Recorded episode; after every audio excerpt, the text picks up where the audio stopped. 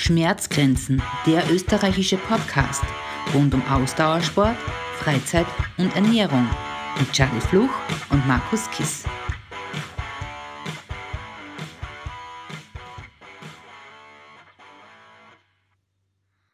Hallo und herzlich willkommen zu einer neuen Folge von Schmerzgrenzen. Es begrüßen euch der Markus und der Charlie. Hallo, grüß euch. Der Arbeitsplatz von unserem heutigen Gast ist für mich eines der schönsten Fleckerl auf der Welt.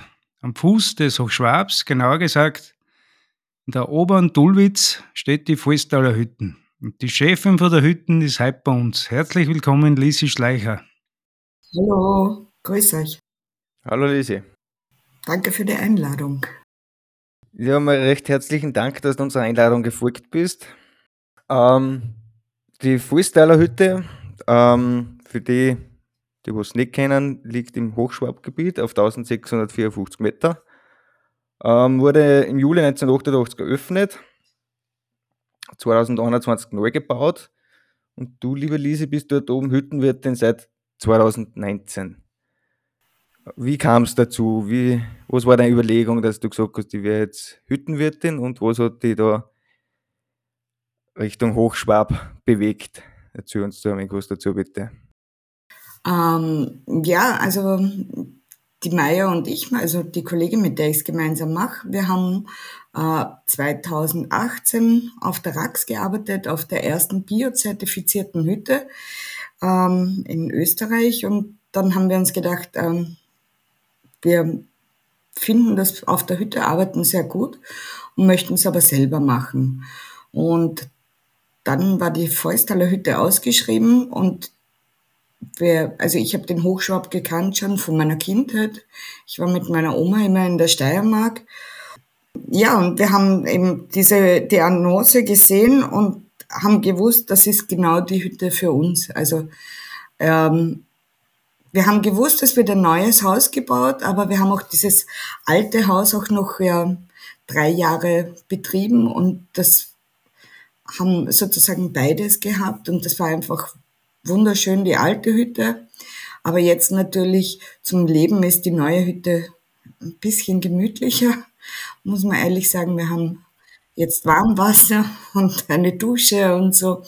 Ähm, aber es ist einfach auch der Hochschwab ähm, einzigartig und das ist jetzt wirklich, ich kenne eigentlich keinen Berg, der so mich so in den Bann gezogen hab, hat. Also es ist einfach, du hast eine unglaubliche Fauna, eine unglaubliche Flora, du hast leichte Wege, du hast schwierige Wege, du hast ähm, auch die Leute in der Umgebung sind herzlich und haben uns sehr gut aufgenommen. Also es war einfach, ja, es war die richtige Entscheidung ähm, aus einem sicheren Beamtenleben sozusagen in die Hütte einzusteigen. Und ähm, ich würde auch auf keine andere Hütte gehen, muss ich ehrlich sagen. Ich würde nicht auf einen anderen Berg gehen. Ich würde dort bleiben. Also ich bleibe dort. Weißt du, sagst Beamtenleben, was hast du im Leben vor, vor der Hütte gemacht? Was war da dein der Job oder? Ja, ich habe eine ganz klassische Bürolehre gemacht äh, und dann im zweiten Bildungsweg studiert und dann habe ich im Ministerium gearbeitet und bei der Stadt Wien und war sozusagen eigentlich fixer Job, Büro, gutes Gehalt, äh, langweilig. Und jetzt ähm, ja, meine Tochter ist dann ausgezogen und war erwachsen und dann plötzlich habe ich die Möglichkeit gehabt, was anderes zu machen. Ja, und das ist ja dann trotzdem ein gewagter, gewagter Schritt, was du da gemacht hast. Nicht? Weil auf der einen Seite hast du halt, sagen wir mal, geregelte Arbeitszeiten, einen, einen guten Verdienst, einen sicheren Job. Und dann, ich weiß das eben, weil mein Vater auch lang nur ein Hitten gehabt hat, gehabt hat, äh, was da jetzt eigentlich zusammenhängt. Äh, Fulltime-Job, äh, du bist finanziell abhängig, bist ständig nur am Arbeiten, äh, du bist wetterabhängig. Also da steckt ganz schön was dahinter. Nicht? Also jeder glaubt, das ist ähm, im Bach der Hitten und, und es läuft alles von selber. So ist das nicht. Man muss Holz vorbereiten für den Winter und, und so weiter und so fort. Also wie gesagt, das ist ein gewagter Schritt, der dann gewesen für dich, nicht, was du da gemacht hast. Ja, es war ein gewagter Schritt, aber es war auch so ziemlich die beste Entscheidung, weil ich dann doch frei war und ich bin in einer gewissen Weise frei. Natürlich äh, hat der Alpenverein sehr viele Vorgaben auch, ähm, aber diese Entscheidungen kann ich alle nachvollziehen, die der Alpenverein trifft oder äh, auch von Gästen verlangt wird. Das kann ich alles nachvollziehen. Ich kann den Naturschutz nachvollziehen. Ich kann bestimmte Auflagen nachvollziehen. Äh, vieles in meinem anderen Job habe ich einfach nicht nachvollziehen können. Und ähm, ja, Geld ist nicht alles im Leben. Wir haben nur ein Leben. Und ähm, das wollen wir doch bitte auch gut verbringen. Äh, natürlich ist, äh, was ich jetzt habe, ist die Verantwortung auch für Mitarbeiter oder Gästesicherheit oder so. Aber im Großen und Ganzen ähm, kann ich, habe ich da sehr viel Gestaltungsmöglichkeiten. Und ähm, ja, das, das ist einfach auch sehr schön. Wir haben ein gutes, funktionierendes Team und das ja, passt einfach. Und wir haben ich sage mal 99 Prozent nette Gäste. Das ist auch von Vorteil. Und ähm, ja, ist einfach schön. Aber natürlich ist es auch eine große Verantwortung. Und es ist nicht so, dass ich sechs Monate hinunter, also arbeite und dann sechs Monate frei habe, weil das, das ist es nicht. Ne? Also die, die Hütte hat im Winter zu, oder? Genau, wir haben vom 1. Mai bis äh, Ende Oktober geöffnet. Und ähm, wir haben eine Vorbereitungszeit von ungefähr drei Wochen vorher und hm, drei Wochen nachher. Und dann natürlich Buchhaltung, Inventur. Ähm, jetzt zum Beispiel haben wir, sind wir auf Personalsuche. Das dauert ja auch alles. Also das ist ja auch Arbeit.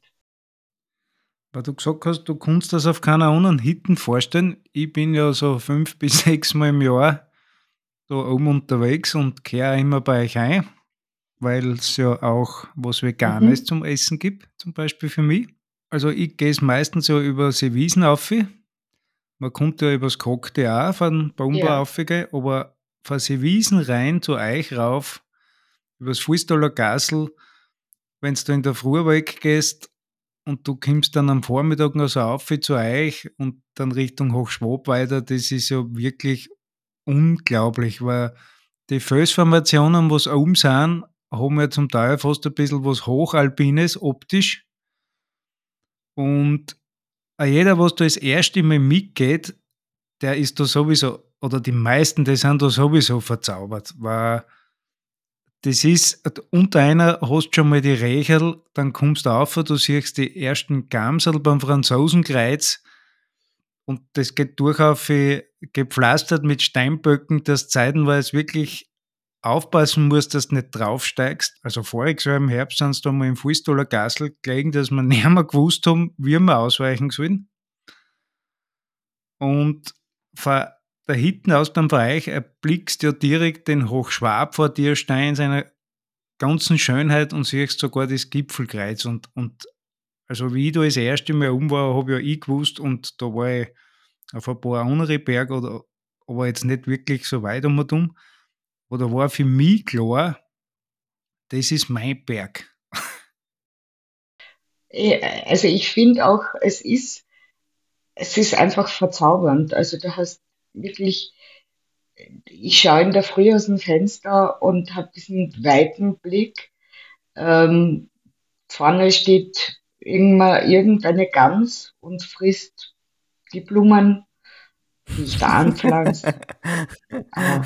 Ja, wir teilen uns halt das. Ähm, und ähm, heuer war sogar ein Murmeltier genau vor unserem Haus. Also es ist einfach wirklich unglaublich, ja. Und ich gehe, äh, wir machen selber zum Beispiel Kräutersirupe, setzen wir selber an. Ich gehe einfach aus dem, von der Terrasse runter und sammle wilden Thymian und weiß ich nicht, andere Kräuter. Das geht, das ist einfach alles vor der Haustür. Das ist so toll.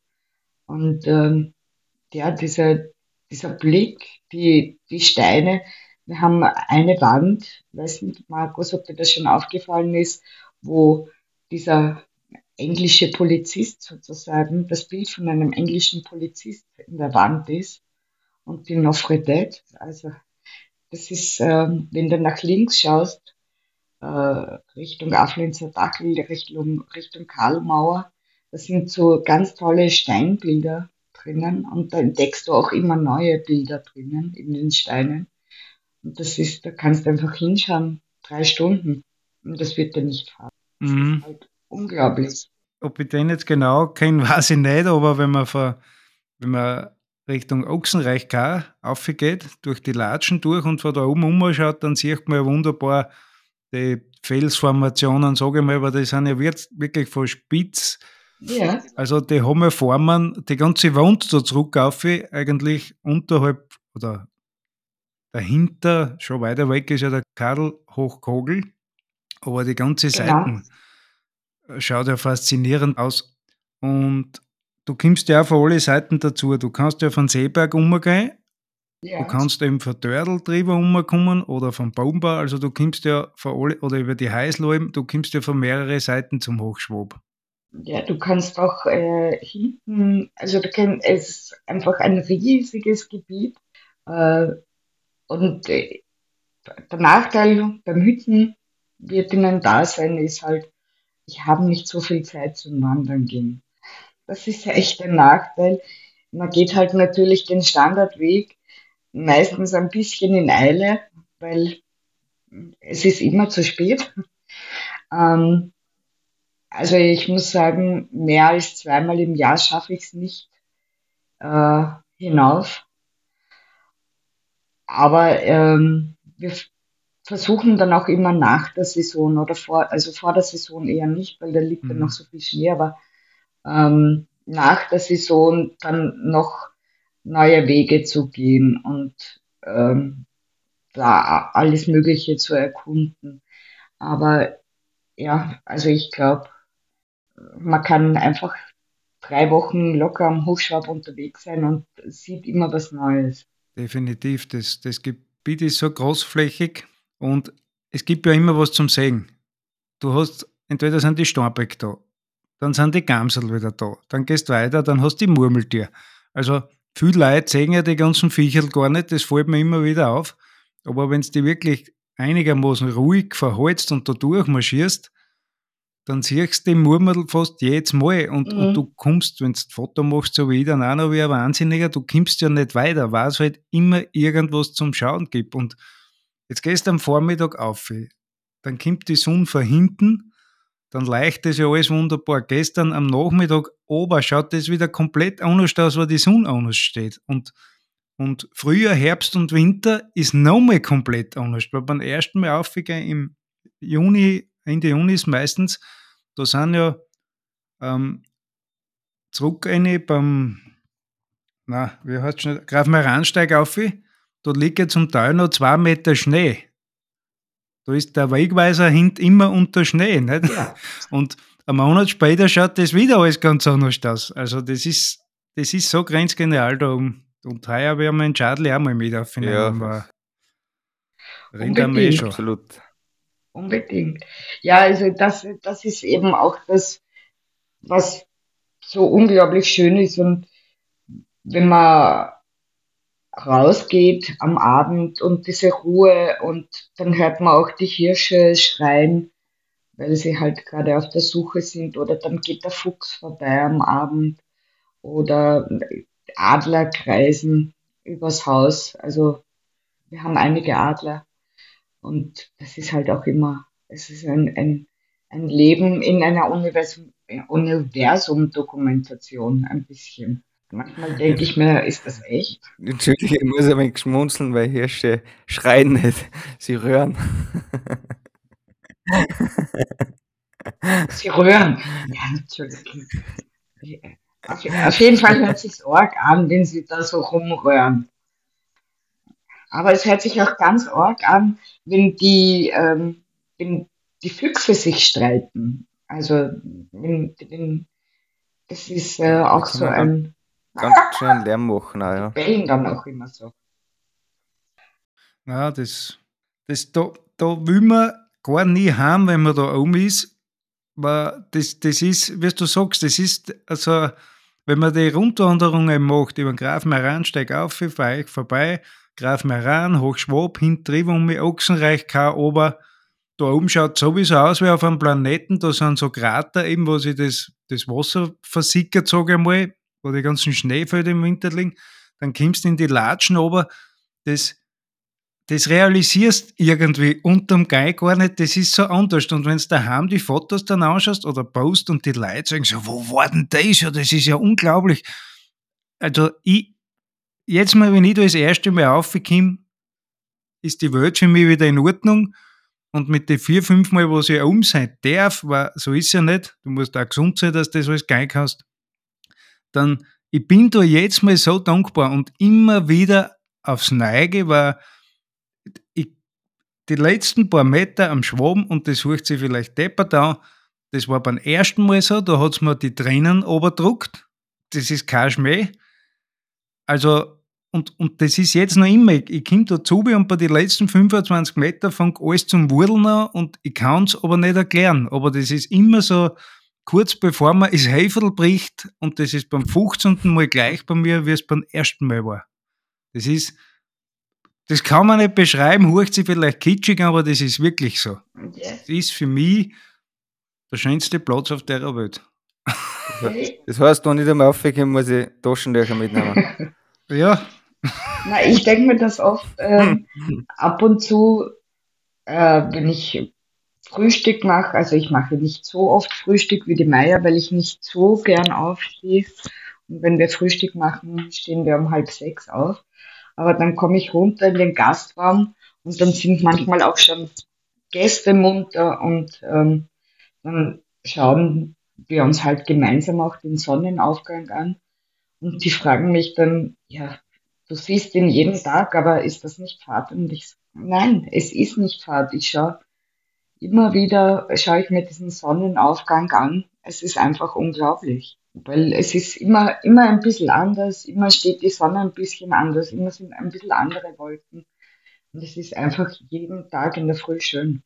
Und vor allem, Selbst wenn es ist. du stehst ja mit der Ruhe auf, nicht? Das ist ja, ich weiß ja das auch von der, von der Hitten, wo mein Papa war und du oben bist und du bist in der Früh munter, du, du, du ist Stille, du hörst ja die Sonne aufgehen, du hörst sonst nichts, nicht? Und das ist einfach, einfach nur traumhaft. Also es gibt einfach nichts Schönes. Also das, ja, das kann schon was. Jetzt war ja am Anfang viel gesudert haben, ja, die Neigehitten, der Bau, der Moderne, der Kobel. Ich habe mir beim ersten Foto auch gedacht, gebe ich ehrlich zu, boah, das schaut schon sehr modern aus. Nicht? Dabei ist ja eh alles Holz. Lärchenholz, glaube ich sogar. Ja. Und wie ich dann das erste Mal drinnen war und du gehst da rein in, den, in, in das Warme durch das ganze Holz und in das Helle, das ist, das ist so ein heller Ton halt und ganz warm. Und im, im Winter ist relativ kühl drin und im Herbst schon warm. Und man geht da rein und dann siehst du hinten, ganz hinten, Panorama- Panoramascheiben und beim Zurückgehen schaust du schon links aus.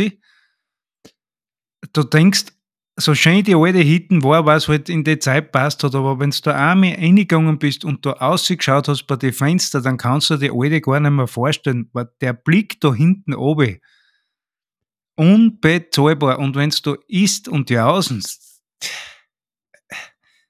ja, man kann es mit Worten nicht beschreiben. Und wir sind einmal irgendwann da zum Ringen angefangen und dann haben sie Richtung von Rosenkreuz auf einmal binnen Sekunden sind da so Berg Bäche runtergeschossen oder wie man sagen soll, wo vorher nichts. Ich kann mich an den Tag erinnern. Ja, wo vorher nichts war. Also, ach, jetzt ist, und die Neige Hitten, die ist perfekt.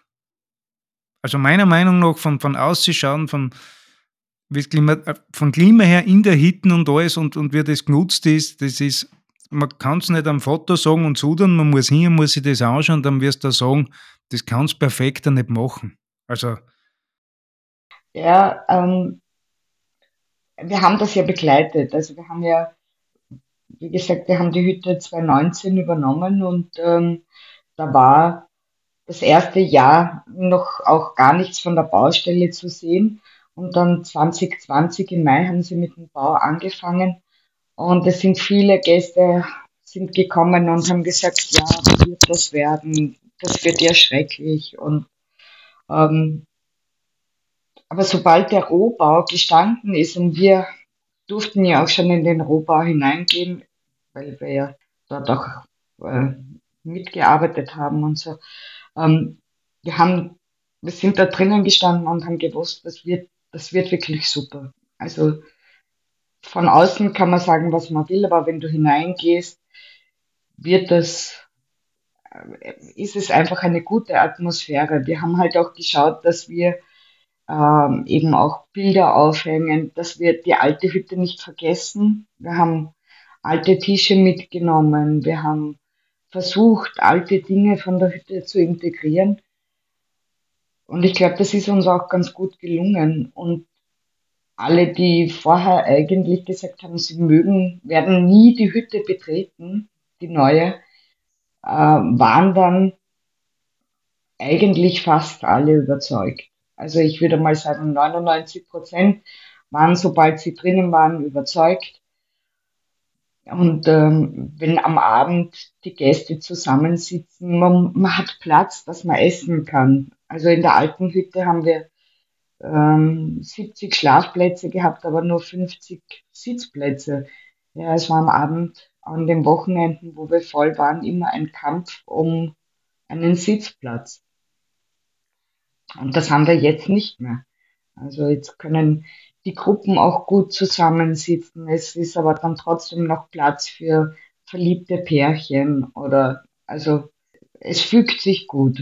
Und ähm, ja, es ist halt auch ein gewisser Komfort, den man nicht mehr missen will. Also ich habe in der alten Hütte in meinem Zimmer habe ich äh, bis Ende Juni 12, 13 Grad gehabt auf der alten Hütte. Und im Gastraum waren es vielleicht, ja, wenn da, wenn es voll war und wenn der Ofen richtig, richtig geheizt hat, dann hat es dort vielleicht 18, 19 Grad gehabt. Und jetzt ähm, heizten wir gar nicht und es hat drinnen noch immer 21 Grad. Also es ist einfach nicht mehr zu vergleichen. Und ähm, ich muss sagen, ich habe drei Jahre sehr viel gefroren in der alten Hütte.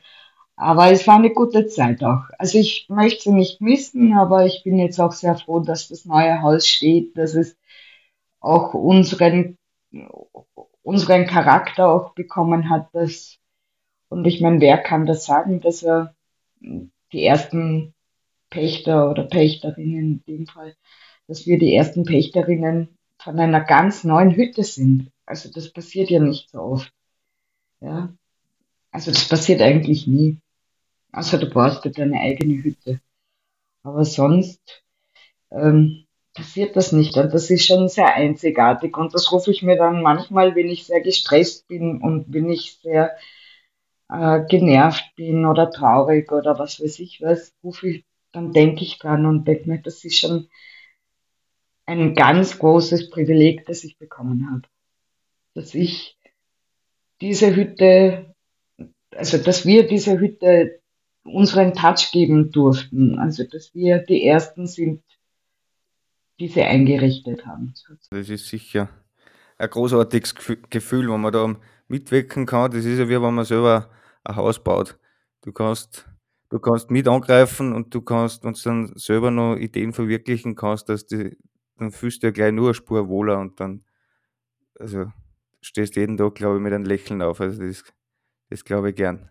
Und das Gefühl hat man sicher sehr, sehr selten. Also das, da habt ihr es wirklich, super hingekriegt. Also gut, gutes Timing. Ja, wir hatten, äh, wir haben ein gutes Timing gehabt, das muss ich auch sagen. Also, wobei wie die alte Hütte abgerissen worden ist, war schon viel Wehmut. Das gebe ich auch zu. Wir waren, also es war es auch, aber ja.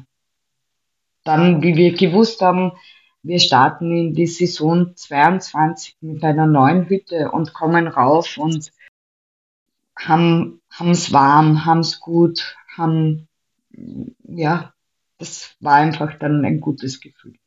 Aber 2021, der Herbst, der war dann schon sehr, uh, das war schon anstrengend. Also dieses Übersiedeln, das alte Haus abgerissen, also sehr dann auch traurig, aber ja. Und ich muss sagen, es haben sich ähm, auch die Gäste ein bisschen verändert, die gekommen sind. Also jetzt mit der neuen Hütte kommen viel mehr junge Leute, auch viele Familien kommen. Ich glaube, das war vorher nicht so, dass so viele Kinder gekommen sind. Und das freut uns natürlich schon auch, dass ähm, das für Familien so attraktiv geworden ist. Wie, wie war das? Ist da die alte Hütten weggerissen worden und auf dem gleichen Standort die neu gebaut worden? Also hat es da den Jahr gar keine Hütten gegeben? Oder? Oder ist in dem. Nein, die ist, ähm, die, ähm, die alte Hütte ist gestanden, ähm, ein Stückchen weiter oberhalb gestanden ähm, und die neue Hütte ist ein bisschen weiter unten, unten gebaut worden. Deswegen habe ich gesagt, ob die 16.654 Meter jetzt noch stimmen, weiß ich nicht. Das sind, glaube ich, drei Meter weniger oder so. Ähm, das heißt, wir haben in der Zeit ähm, auch die Bauarbeiter beherbergt und äh, versorgt und haben eigentlich äh, nie, nicht einmal zum Übersiedeln einen Tag geschlossen gehabt. Das war ein bisschen verrückt. Wir haben Gäste gehabt, die haben in der alten Hütte ähm, gefrühstückt und in der neuen Hütte Abendessen bekommen. Also ja, also das ähm, war,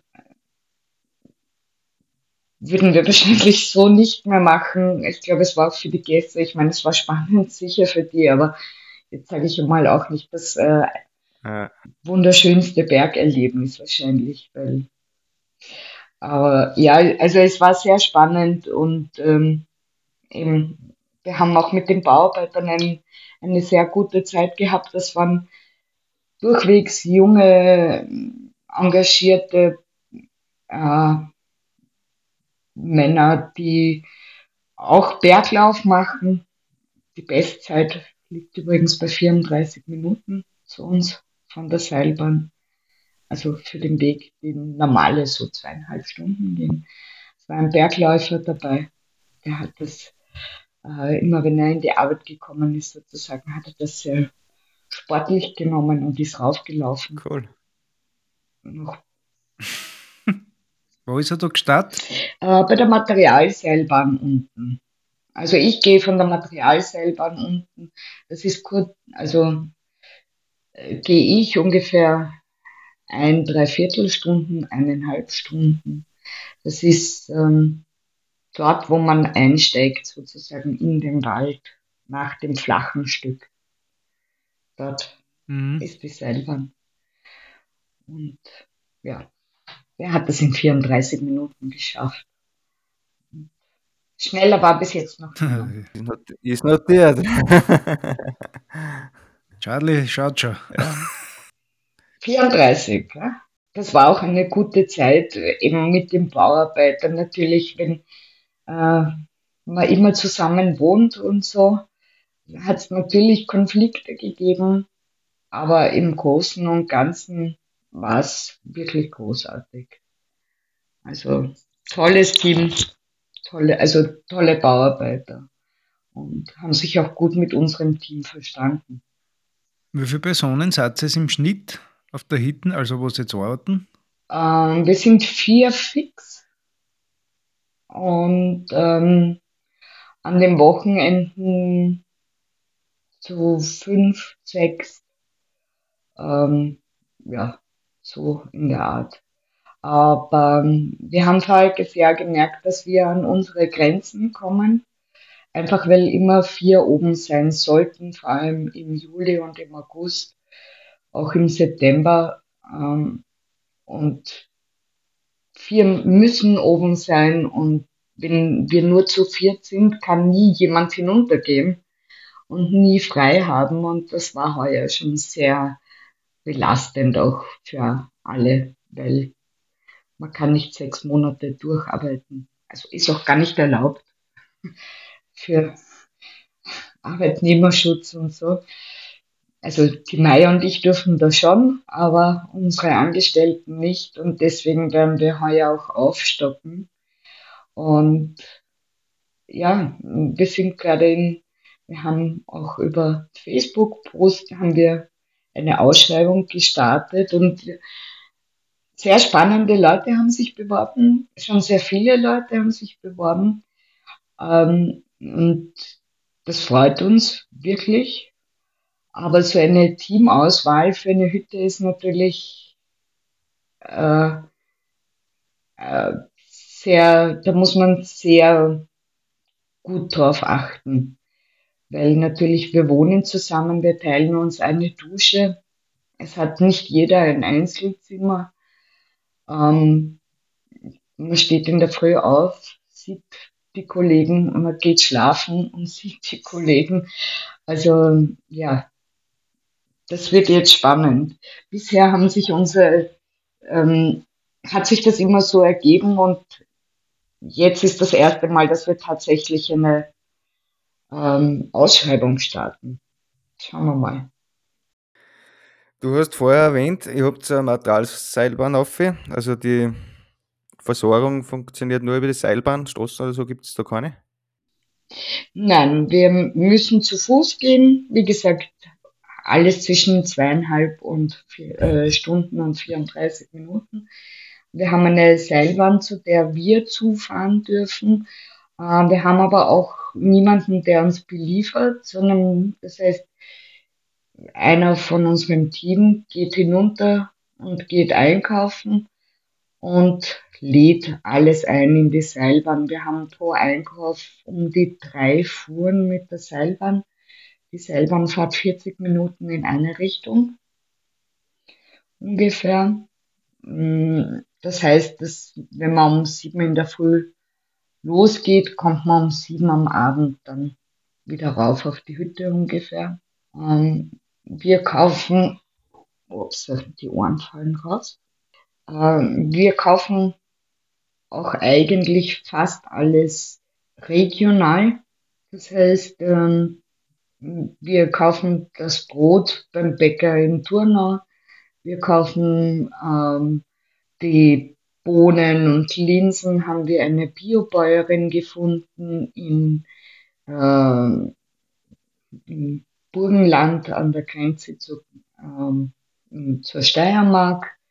Wir haben einen Biobauern aus Ilz in, in der Nähe von Fürstenfeld, der liefert uns Kürbiskernöl, ähm, Biosäfte. Wir haben einen Apfelbauer, der liefert uns Apfelsaft, äh, auch aus der Steiermark, auch Bio. Also wir schauen da schon, dass wir A, Bio sind und B, regional, weil wir finden, es ist auch wichtig, also dass die Lieferanten aus der Gegend sind, dass die Wertschöpfung halt auch in der Region bleibt. Das ist schon für uns sehr wichtig. Ja, also ein super Aspekt, ja. Ähm, Wo es leider ein bisschen hapert im Moment ist, wir haben äh, die Steiermark rund um den Hochschwab ist ja, hat keine großen Agrarflächen, sage ich mal. Frisches Gemüse aus der Region ist tatsächlich in den Mengen, in der, denen wir es brauchen, relativ schwierig. Also da sind wir noch auf der Suche nach Biobauern. die uns auch mit Frischgemüse beliefern können. Aber gut Ding braucht Weile. Ja, vielleicht Wir werden es finden. haben wir ja einen, einen Biobauern im Podcast, der was das, der was sich das anhört. Ja, das würde uns sehr, sehr freuen.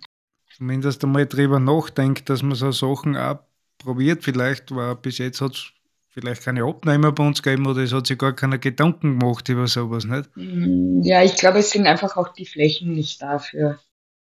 Also ich hätte noch keine großen Gemüsefelder gesehen. Ja, man, man, man, man könnte ja klar anfangen. Ne? Wir sind offen, also wir sind da ein bisschen auf der Suche noch, aber sonst eigentlich sind wir aus der Region relativ gut abgedeckt. Und äh, weil du, Markus, ja, ich weiß nicht, ob der Charlie auch vegan ist, aber du bist ja Veganer. Was wir heute, heu- also was wir vor allem in den letzten ein, zwei Jahren wirklich festgestellt haben, dass immer mehr und mehr unserer Gäste äh, vegetarisch und auch vegan essen wollen. Also das heißt, wir haben natürlich den äh, Schweinsbraten, weil ja, wir schauen halt regional und bio. Also wir haben auch einen Fleischhauer, der äh, Biofleisch aus der Umgebung äh, uns liefert. Aber wenn es am Abend Schweinsbraten gibt oder ähm, irgendeine vegetarische Spezialität, dann ist es schon so, dass mindestens die Hälfte davon die vegetarische oder vegane Option nehmen. Also das hat sich schon sehr geändert.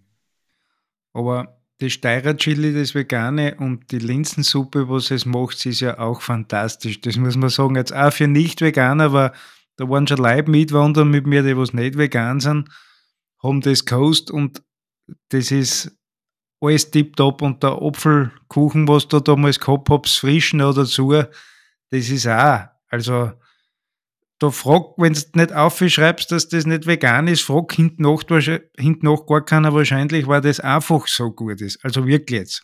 Ja, wir haben schon festgestellt, dass ähm, wir schreiben es jetzt auch gar nicht dazu groß, weil ähm, äh, beim Kürbisgulasch oder so, was, ähm, ja, da muss man ja nichts, ich meine, das erklärt sich eh von selbst, dass es ohne Fleisch ist und vegan, eigentlich.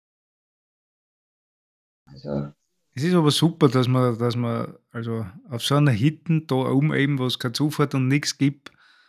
Ich glaube, Schistelhaus hat auch vegane Produkte, schon habe ich mal gehört, aber ich kehre da um nie ein. Also, ich weiß nicht, ich war jetzt 20 oder 30 Mal am Schwaben und war noch nie beim Schistelhaus. War ich mir immer vornehm beim Obergei, Eissatz zur Pflicht. Das ist, das ist für mich einfach, und, und da ist dann nicht mehr so weit oben, und wenn ich oben schon was ist, mag ich nicht und keine Ahnung. Hat sich so eingebürgert, mir gefällt es und vom Sitzen her irgendwie ist das. das freut uns. Na, das ist ja so ein Fleckerl. Und ja, Essen, Einkehren kann man an jeden nur empfehlen, beziehungsweise ist Pflicht, ist eine feine Sache. Na, und, und äh, wir haben eben auch festgestellt, dass sich das wirklich sehr verändert. Wir haben beim Frühstück, haben wir zum Beispiel nie einen Schinken oder so und es hat eigentlich, glaube ich, in den letzten fünf Jahren nur einmal mich jemand gefragt, ob es denn keinen Schinken beim Frühstück gibt. Und das hat, also das ist einfach, das, äh, man vergisst drauf, weil es eh so viele andere Sachen gibt. Also wir schauen auch immer zum Beispiel, äh, was wir jetzt entdeckt haben zum Frühstück immer, wir züchten oben selber Sprossen und Kresse und solche Sachen. Und das ist einfach, ja, total nett. Da machen sich die Leute in der Früh ein Kressebrot. Tippitoppi. Wie schaut das bei euch um mit der Wasserversorgung aus? Habt ihr da eine Quelle oder Ja, wir haben eine Quelle, ähm, die aber im Sommer, wenn lange Trockenperioden sind oder wenn wenig Schnee ist, ähm, versiegt diese Quelle. Ähm, voriges Jahr war halt nicht sehr viel Schnee und ähm, ein Wassertank war leider kaputt.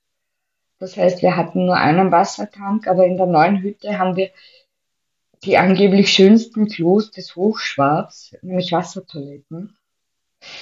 Das hat ein Gast hat zu, zu, uns gesagt, ja, also ihr habt die schönsten Klos des Hochschwabs. Ja, das ist schön, aber die sind mit Wasser eben, Wasserklosett. Und ähm, die brauchen sehr viel Wasser. Also auch wenn man nur die kleine Spülung drückt, sind das sieben Liter. Wir haben in der Saison um die 4000 Nächtigungen. Ähm, da geht schon viel Wasser weg. Und ja, ähm, diesen Sommer haben wir sehr gezittert, muss ich ehrlich sagen. Wir haben noch nicht so viel Erfahrungswerte. Es ist sich dann ausgegangen. Jetzt ist auch der zweite Wassertank repariert. Das heißt, wir haben hoffentlich genug Wasser. Ähm, ja, aber prinzipiell ist es Karstgebiet. Das heißt, mit dem Wasser vom Hochschwab werden die zwei größten Städte Österreichs versorgt, nämlich Wien und Graz. Ähm, es, es sickert alles schön durch, durch den Berg. Und äh, wenn es irgendwelche, äh, irgendeine Erschütterung geben würde, zum Beispiel, kann es auch sein, dass unsere Quelle versiegt. Und dann haben wir wirklich ein großes Problem. Also, ja. Aber im Moment haben wir, also, wenn es regnet, haben wir Wasser. Wenn viel Schnee war, haben wir Wasser.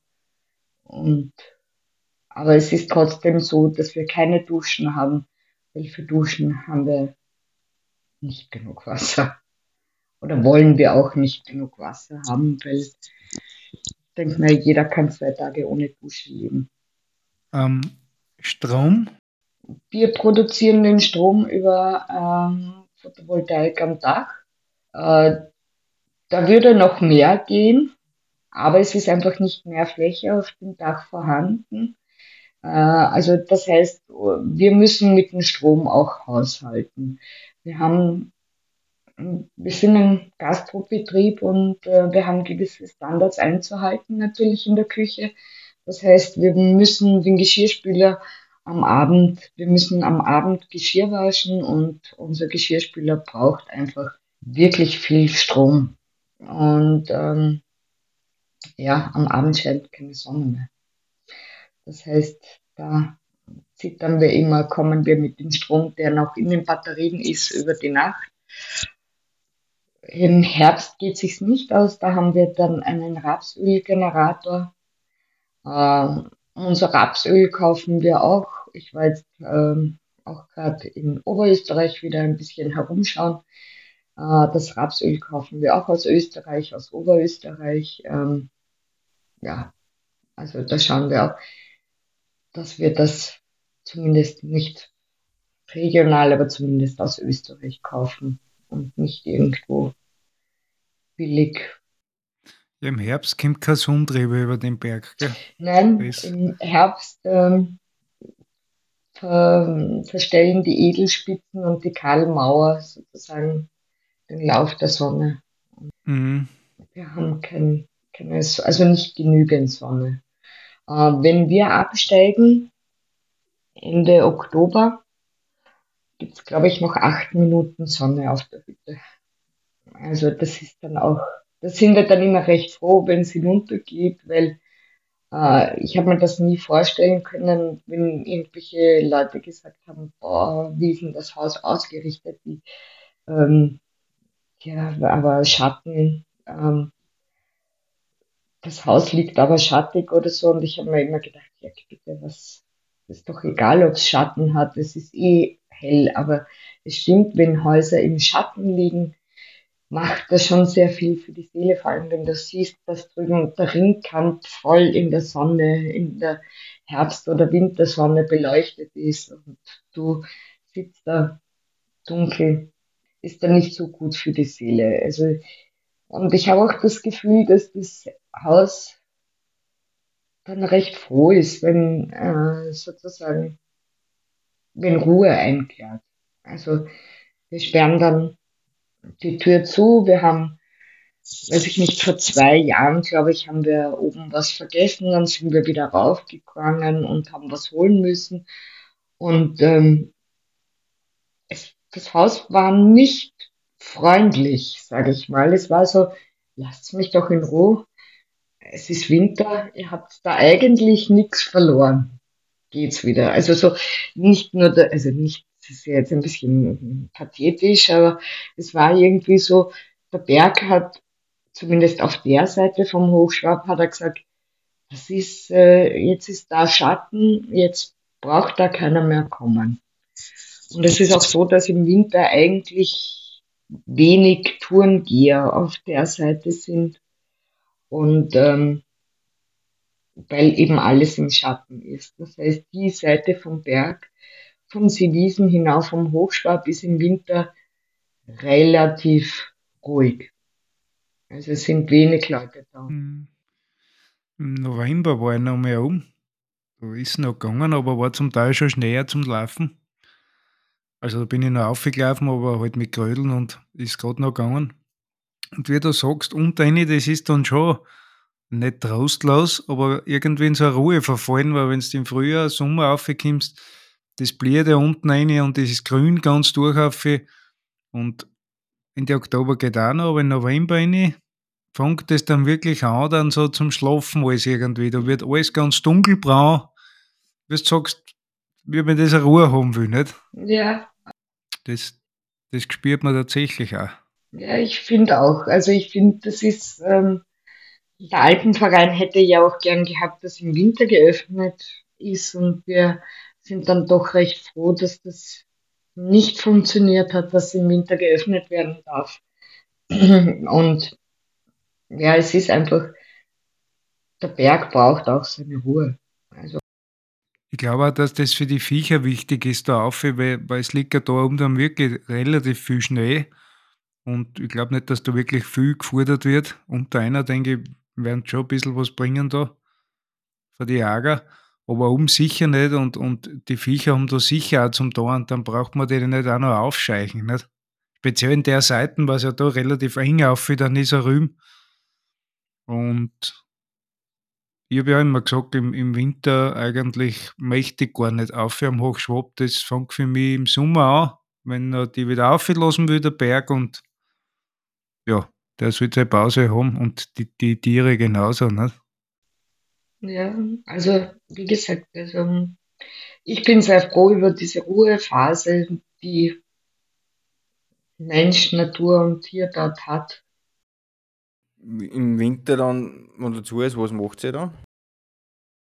Ähm, ja, also es ist eine relativ lange Nachbereitungszeit. Wir haben ähm, sicher einen Monat zu tun, den ganzen November mit Buchhaltung, Einkauf. Äh, dann habe ich die letzten zwei Jahre auch am Weihnachtsmarkt gearbeitet in Wien. Ähm, und ja, jetzt ist Ende Jänner. Das heißt, in ungefähr einem Monat fangen wir an, wieder neu zu planen. Also eben auch neue Lieferanten recherchieren, wo können wir noch gut werden in Bioprodukten, wo können wir noch gut werden in anderen Sachen. Also es, fängt, es geht ja gar nicht nur darum, Bio-Essen, aber wir haben eine sehr sensible Kläranlage. Das heißt, wir brauchen auch Reinigungsmittel, die biologisch abbaubar sind. Wir haben, brauchen Handseifen, die biologisch abbaubar sind. Wir möchten schauen, dass wir Müll ist bei uns am Berg ein sehr großes Thema natürlich. Äh, alles, was raufkommt, müssen wir auch wieder runterbringen. Das heißt, äh, es fährt kein Müllwagen bei uns vorbei. Also das ist, äh, deswegen schauen wir, dass wir so große Einheiten, die, die größtmöglichen Einheiten kaufen. Aber wo gibt's äh, Bio-Handseife in 20 Liter Kanistern? Äh, wir haben jetzt einen Produzenten tatsächlich in Wenigzell, auch in der Steiermark, gefunden. Ähm, ja, und da schauen wir halt weiter, wo, wo gibt's noch mehr. Und das sind einfach Dinge, die brauchen sehr viel Zeit. Ähm, das heißt, mit Mitte Februar geht's dann wieder los. Ähm, ja, nach dem Weihnachtsmarkt habe hab ich dann einmal mich ins Bett gelegt und war mal ein bisschen krank.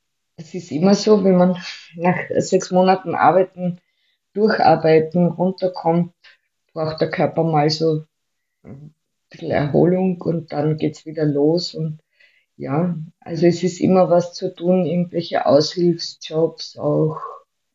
Ähm, was nicht funktioniert, was ich mir am Anfang auch gedacht habe, was ich machen kann, äh, wieder in irgendeinen Teilzeitjob an, einsteigen in der Zeit, in der ich nicht am Berg bin.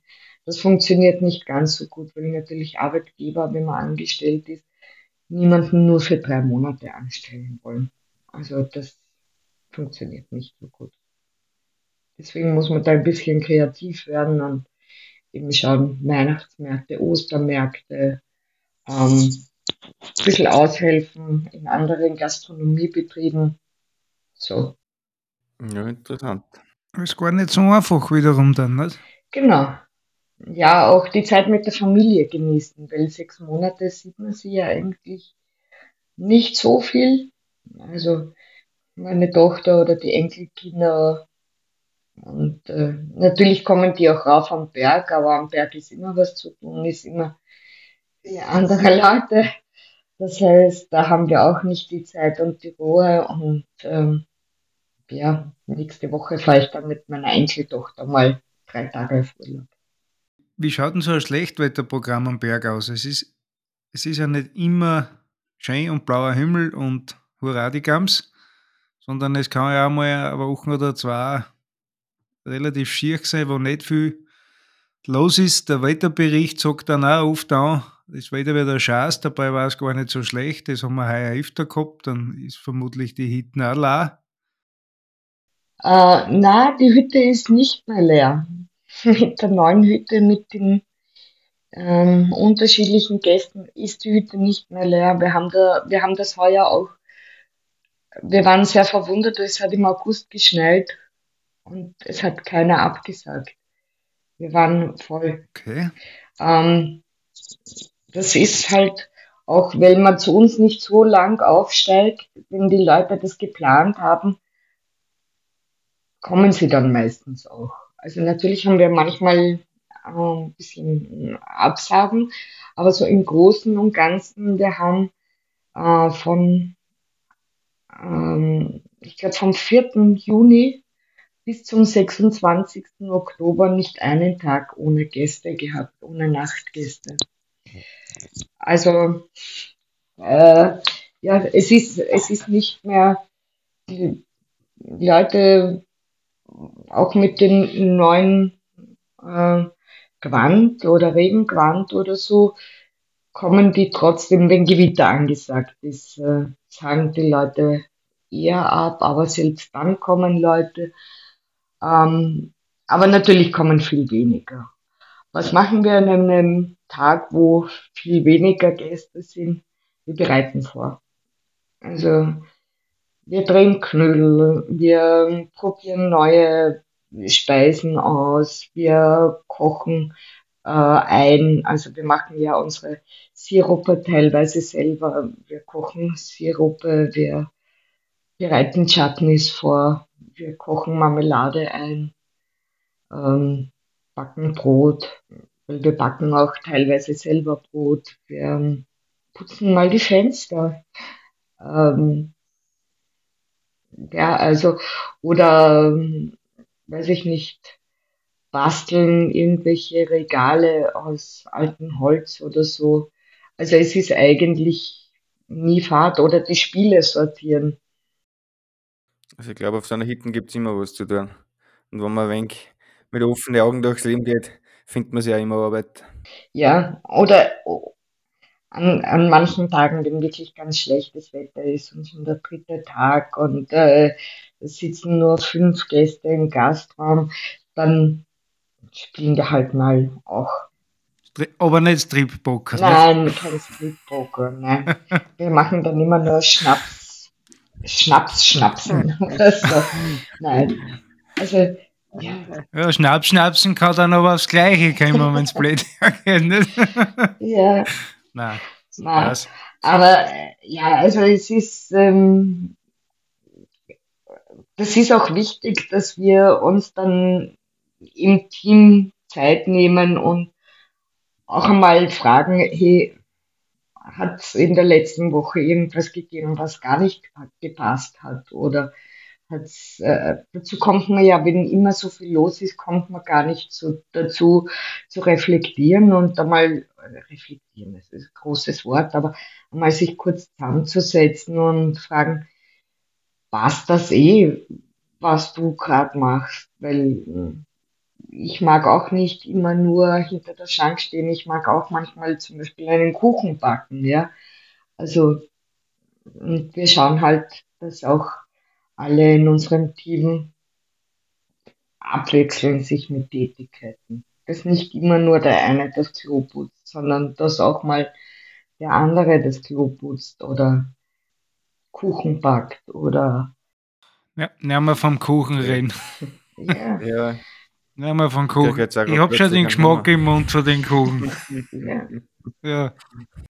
Aber, aber, es dauert noch so lang, bis den Kuchen wieder gibt. Ja, aber ja, wie gesagt, wir sind noch immer auf der Suche nach guten ähm, Kuchenrezepten.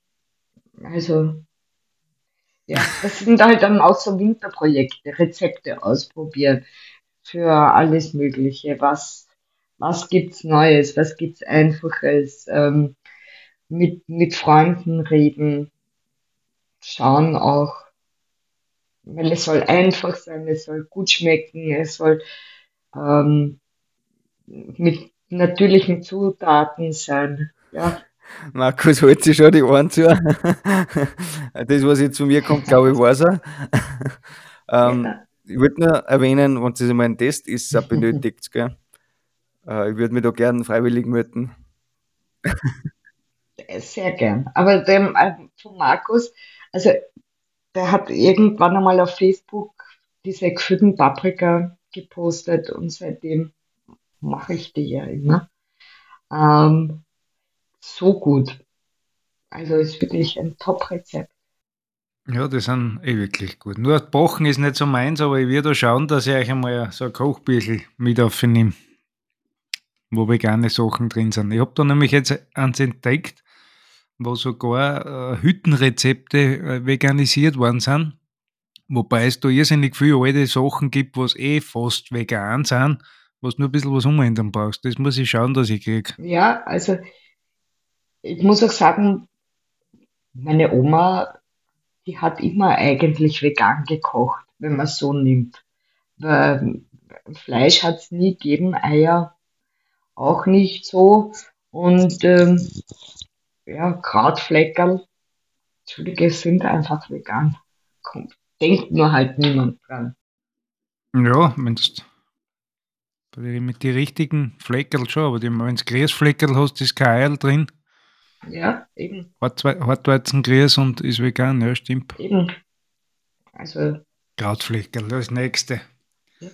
Du musst das halt mit einem Wieder ein Guster. Du musst das halt ein bisschen mit Zucker karamellisieren und dann mit Essig ablöschen, so hat es die Oma immer gemacht.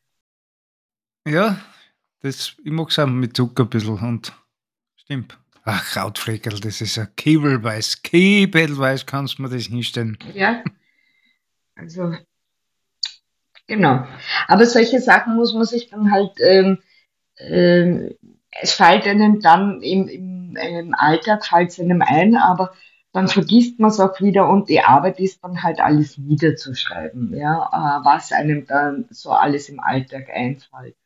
Und ich habe dann immer so ein kleines Buch neben mir liegen, wo ich dann immer alle Ideen und alles reinschreibe. Da steht dann, weiß ich nicht, äh, kleine Handtücher auch hm. drinnen, neben Krautfleckerl oder so.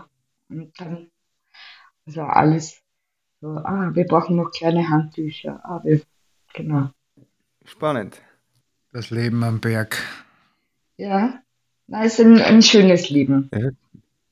Aber es ist auch, äh, die Steiermark ist einfach auch wunderschön, muss ich ehrlich sagen. Also ich bin ja Wienerin, aber die Steiermark war schon Was anderes, hätte, was anderes hättest du jetzt gar nicht sagen können, weil wir beide sind Steirer, also es war jetzt ungünstig gewesen.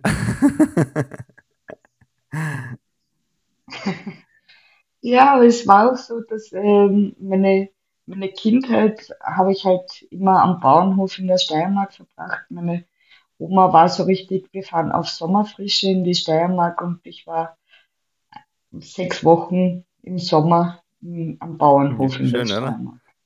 Ja, es war Ja. wunderschön. So viel Freiheiten. Ja, der Charlie wird das heuer sehen. Das wird was sein, was wir dann eh Zeit in Angriff nehmen, wenn es geht, schnellmäßig und wirst sehen.